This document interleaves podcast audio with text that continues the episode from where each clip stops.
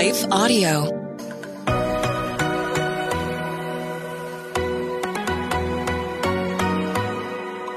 Do you sometimes doubt if you're truly hearing God's voice or if it's really your own? Or have you been in a season where it feels like He's completely silent? Have you been praying for a way to learn how to hear His voice more clearly?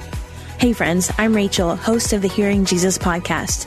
If you are ready to grow in your faith and to confidently step into your identity in Christ, then join me as we dig deep into God's Word so you can learn to live out your faith in your everyday life.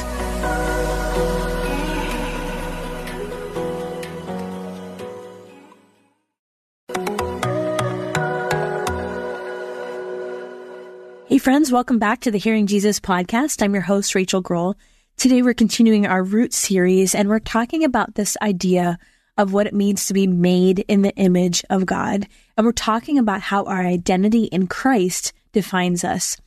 Real quickly, before we dive into the content of the show, I want to just remind you about a special partnership that we have with Compassion International. We've partnered with them so that the tithe of the show is going to compassion. But beyond that, we are also making it a goal to get 15 children sponsored every month to help them understand that they are known and made in the image of God. And so what compassion does all over the world is they help rise children out of poverty in Jesus name. That's done with holistic care. So it's things like education and food and nutrition and purpose. They do that with the life saving message of the gospel. So I would ask if you haven't already, if you would go to compassion.com forward slash hearing Jesus to learn more about how you can partner with the show and partner with Compassion International to make a difference in the life of a child. Today we are going over a topic that I'm calling no rival, no equal. My husband works at a busy doctor's office and he often tells his patients, they're mostly all older, he tells his patients about me when they ask. They always ask him if he's married. And he replies that, you know, we happily celebrated our 12th anniversary this year, but he also tells them that I am Italian and Irish, so divorce is not on the table. Murder, however, might be. And while that's a little tongue in cheek, he, of course, is referencing my feisty heritage where it's kind of genetic that I'm a fighter and don't give up and I'm fiercely loyal but I'm going to tell you what I think. And so, although he's joking, he, he is speaking to an important part of my identity.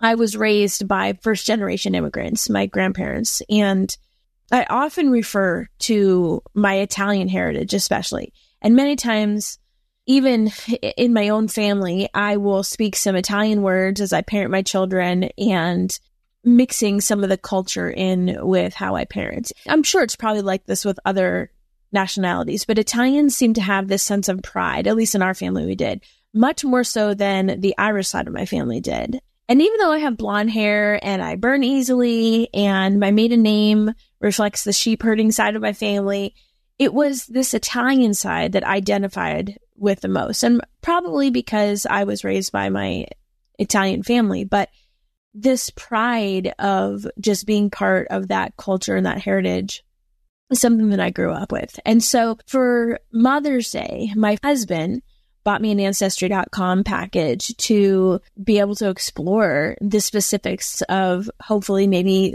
where pinpoint where what village we were from those kinds of things and so i was anxious to read about the parts of the european side of my family and where we were from and i knew the village that my papa was from in italy but the Irish side was a little bit more unclear, and I wanted to do this just to, for my own sake of understanding my heritage. I got the results back, and so as I'm starting to read over the genetic results, I was home alone, and I really realized quickly that I was unprepared for what I was reading. There was a couple surprises. The big surprise wasn't from the Irish side, though. Although I did find out that I am Scottish, not Irish, they're only 12 miles apart, I think. And so there was a lot of Scottish people that lived in Ireland and vice versa. And that's not tragically different in the sense that our family does not brag about being Irish for whatever reason. And I appreciate the Irish or Scottish, I guess, side of my family, but that's just not the mentality that that side of the family had, not like it was with my Italian side.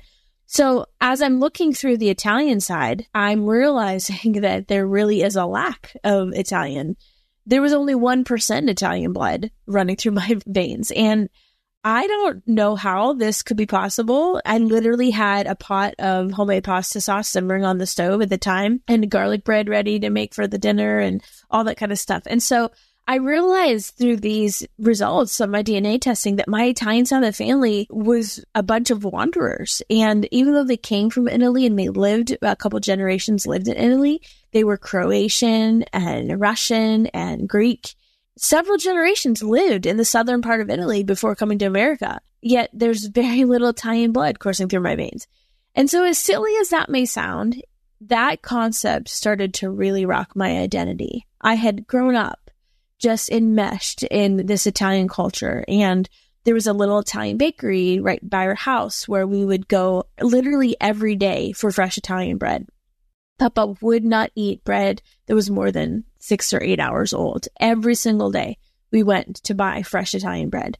And my husband and I even went to Rome for our 10th anniversary to just to spend some time learning the culture. And we learned about all the gestures because of the Colosseum that were passed down because you can't hear inside the Colosseum. And that's why Italians speak with their hands and why Papa spoke with his hands. And, and some of the songs that he, I grew up singing and knew in Italian, I would hear even in the stores or people on the street singing the the hot tempered side of my grandfather this just this passion i would see was just in these people and the food my goodness the long, drawn out meals that last for hours around the table with your family and only using the freshest ingredients that you bought that day.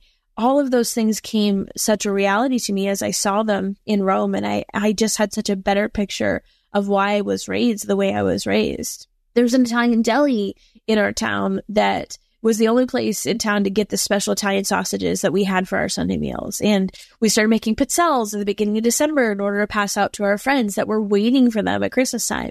And yet here it was in black and white. The majority of my heritage was not actually Italian. I turned off the pasta sauce that was simmering on the stove and I went to the bathroom to cry geez, you guys are thinking I'm a crier. I really am not that much of a crier, except that seems to be what I keep telling you about on these podcasts. You'll have to get to know in real life because I'm really not that emotional.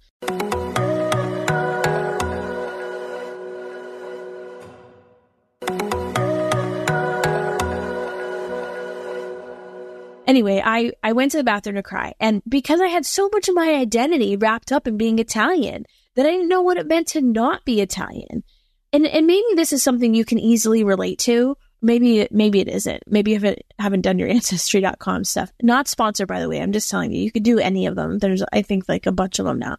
This there was a 50% off sale for Mother's Day. That's why we did that one.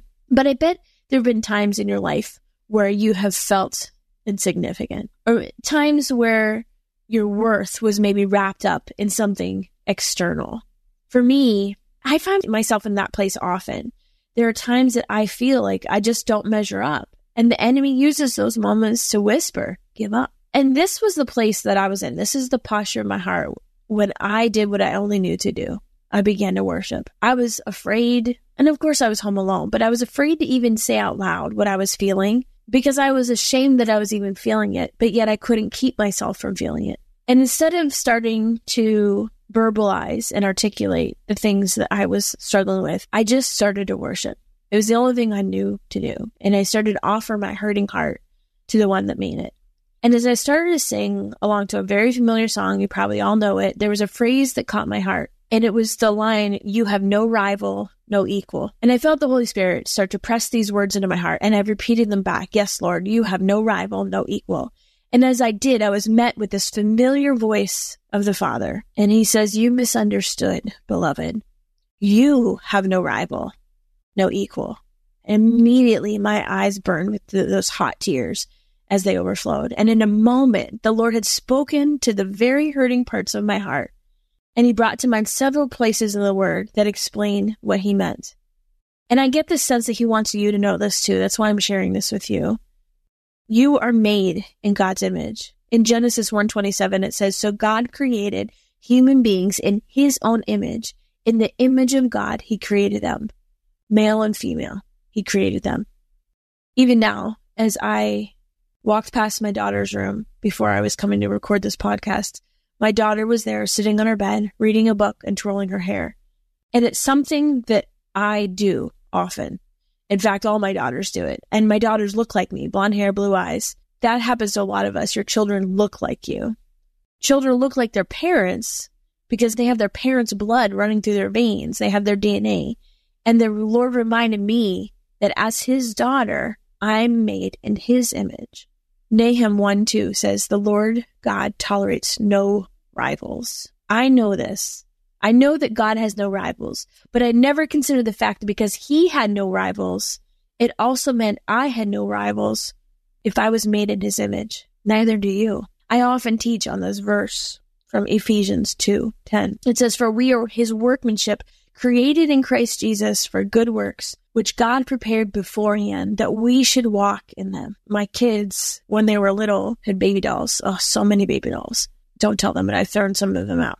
But so many baby dolls. And we were, I mean, I was a single mom at the time. I was very poor. And I went to the discount store that was in our town at the time. And I bought my daughter this ghetto fabulous baby doll that just had misprinted eyebrows painted on and just, and she used to call it naked baby and she would carry it around. And actually, she still has it. She doesn't sleep with it or anything, but she still has it. She can't bring herself to throw it away. That was her favorite baby. Naked baby went everywhere with us. Naked baby.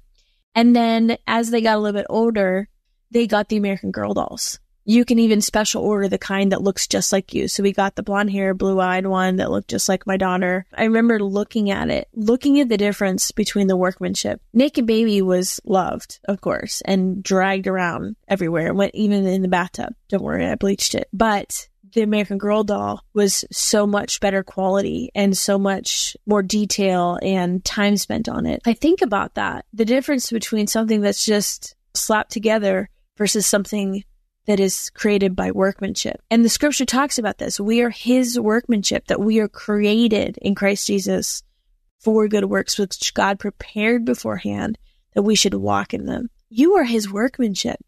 There is no one equal to you.